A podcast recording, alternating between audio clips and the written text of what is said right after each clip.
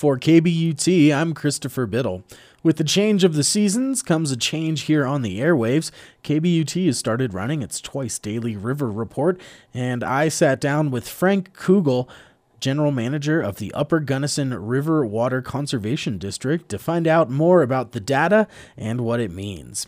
Full disclosure Upper Gunnison River Water Conservancy District is a KBUT underwriter.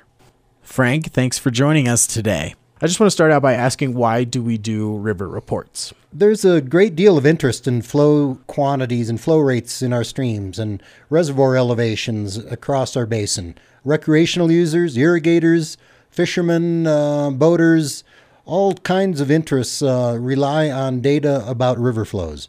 How does it work? We report data that is provided by both the U.S. Geological Survey and the Colorado Division of Water Resources. The data is provided in cubic feet per second. Cubic foot per second is equal to 448 gallons per minute. It also would be the amount of water that would fill up one football field, uh, not including the end zones, uh, one foot deep over a 24 hour period. And for example, uh, currently, uh, Coal Creek flowing through town, there's a recently installed streamflow gauge on Coal Creek that is reporting 61 cubic feet per second at this time. What are levels that would be considered dangerous in which you should be staying off the water? The flood elevation in the city of Gunnison, for example, on the Gunnison River at Gunnison, uh, 6,500 CFS is the flood level. That's when um, low lying areas and, and, property is at risk for flooding. Um, certainly lower than that is uh, pretty high flows for normal recreational users. And uh, fishermen, uh, inexperienced boaters should stay off the river when it's above 5,000 CFS. How are the measurements taken?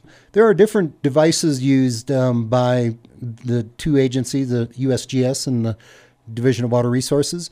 We have a number of gauging stations around the basin. We have um, the one at the Slate River, just uh, downstream of the highway near the Brush Creek Road. Uh, we have Coal Creek gauge in town have the East River at Cement Creek, East River at Almont. Those are some of the gauges in this area. Frank Kugle, thank you very much for coming in today. I appreciate it. Thank you for having me. You can view the data that Frank and I talked about by visiting the website waterdata.usgs.gov. The River Report is heard every day on Morning Edition and at 10 a.m. and 8:30 p.m. here on KBUT Community Radio for the Gunnison Valley.